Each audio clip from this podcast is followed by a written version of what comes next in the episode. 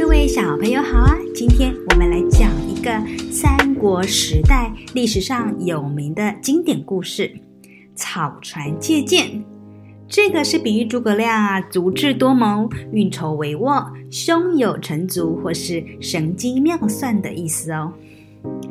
你也可以这么说，哇，你可以在这么短的时间内完成任务，一定有一个如草船借箭般的完美策略吧。至于诸葛亮是什么样的人物呢？让我们来看看他简单的生平吧。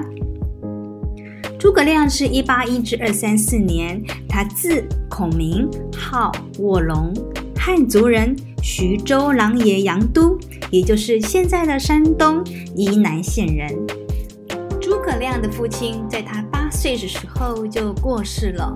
诸葛亮跟他的哥哥诸葛瑾、弟弟诸葛均，还有2个姐姐，都靠着他的叔父诸葛玄抚养成人哦。在17岁的时候，他的叔父诸葛玄也去世了，于是他就在隆中山定居下来。在少年时候的诸葛亮离乡背井，不仅亲眼目睹了，而且是亲身经历了混乱时代的灾难。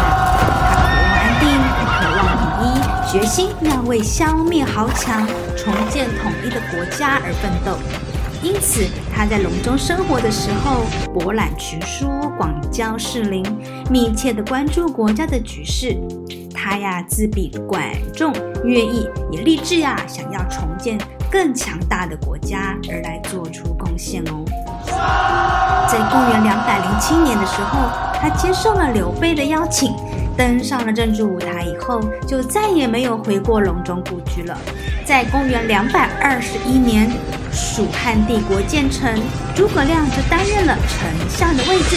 刘备死后诸葛亮总统国事，他力行法治，桀骜孙权，南征北战，直到公元234年，他病死于北伐前线五丈原军中，享年只有54岁就去世了。诸葛亮是三国时期蜀汉丞相杰出的政治家、军事家、散文家，也是书法家、发明家。诸葛亮一生鞠躬尽瘁，死而后已。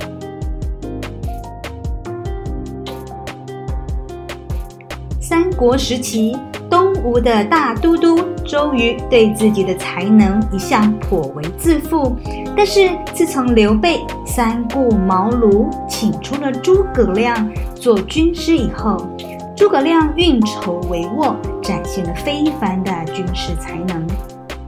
周瑜因此暗中有些嫉妒他。这一年，曹操率大军南下，企图消灭孙权和刘备的势力，想要统一天下。刘备便派诸葛亮前往东吴，跟孙权来好好商量，一起合作要抵抗曹操。周瑜见到诸葛亮，就想趁这个机会除掉他。诸葛亮早已察觉到周瑜的心思，但是为了顾全大局，便假装什么都不知道，完全不动声色。有一天，周瑜故意将造箭的任务交给了诸葛亮，并让他立下军令状，限定3天的期限内，如果造不出10万支箭，就要将他斩首。他以为诸葛亮一定无法完成任务，没想到诸葛亮竟坦然接受命令。周瑜暗中吩咐军将拖延时间，不给诸葛亮造箭的材料。这样一来就算诸葛亮有天大的本领，也可能准时交差。1、2天过去了，诸葛亮不慌不忙，造出的箭数量很少。周瑜得知后暗自高兴，认为哈哈，这一次诸葛亮必死无疑呀。其实诸葛亮早有安排，他算准了第3天会有大雾，私下先向鲁肃借来了20艘船，船上用青布、帐幕遮盖，两旁放满了一捆捆的稻草，每一艘船上有几位的士兵，另外用草扎了数量众多的草人，将草人啊也放在船上布置好哦。第三天凌晨，江面果然笼罩着浓浓大雾，诸葛亮命令士兵驾船，天还没亮便偷偷的靠近曹军军营，接着忽然擂鼓大声呐喊，曹操大惊啊，以为敌军趁着浓雾掩护前来偷袭，急忙命令弓箭手向江中射箭，刹那间箭如雨发，太阳逐渐升起，浓雾渐渐散去，20艘船插满了箭，数目远远超过了10万只。诸葛亮让士兵高喊着谢谢丞相赠箭，接着就迅速的撤退。曹操啊，这才中了诸葛亮的草船借箭之计啊！周瑜知道事情的经过后，忍不住叹了一口气。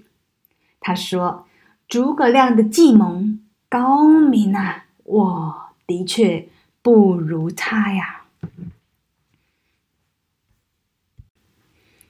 好了，我今天的历史故事说到这边咯，草船借箭，希望小朋友们会喜欢，我们下回见咯，拜拜。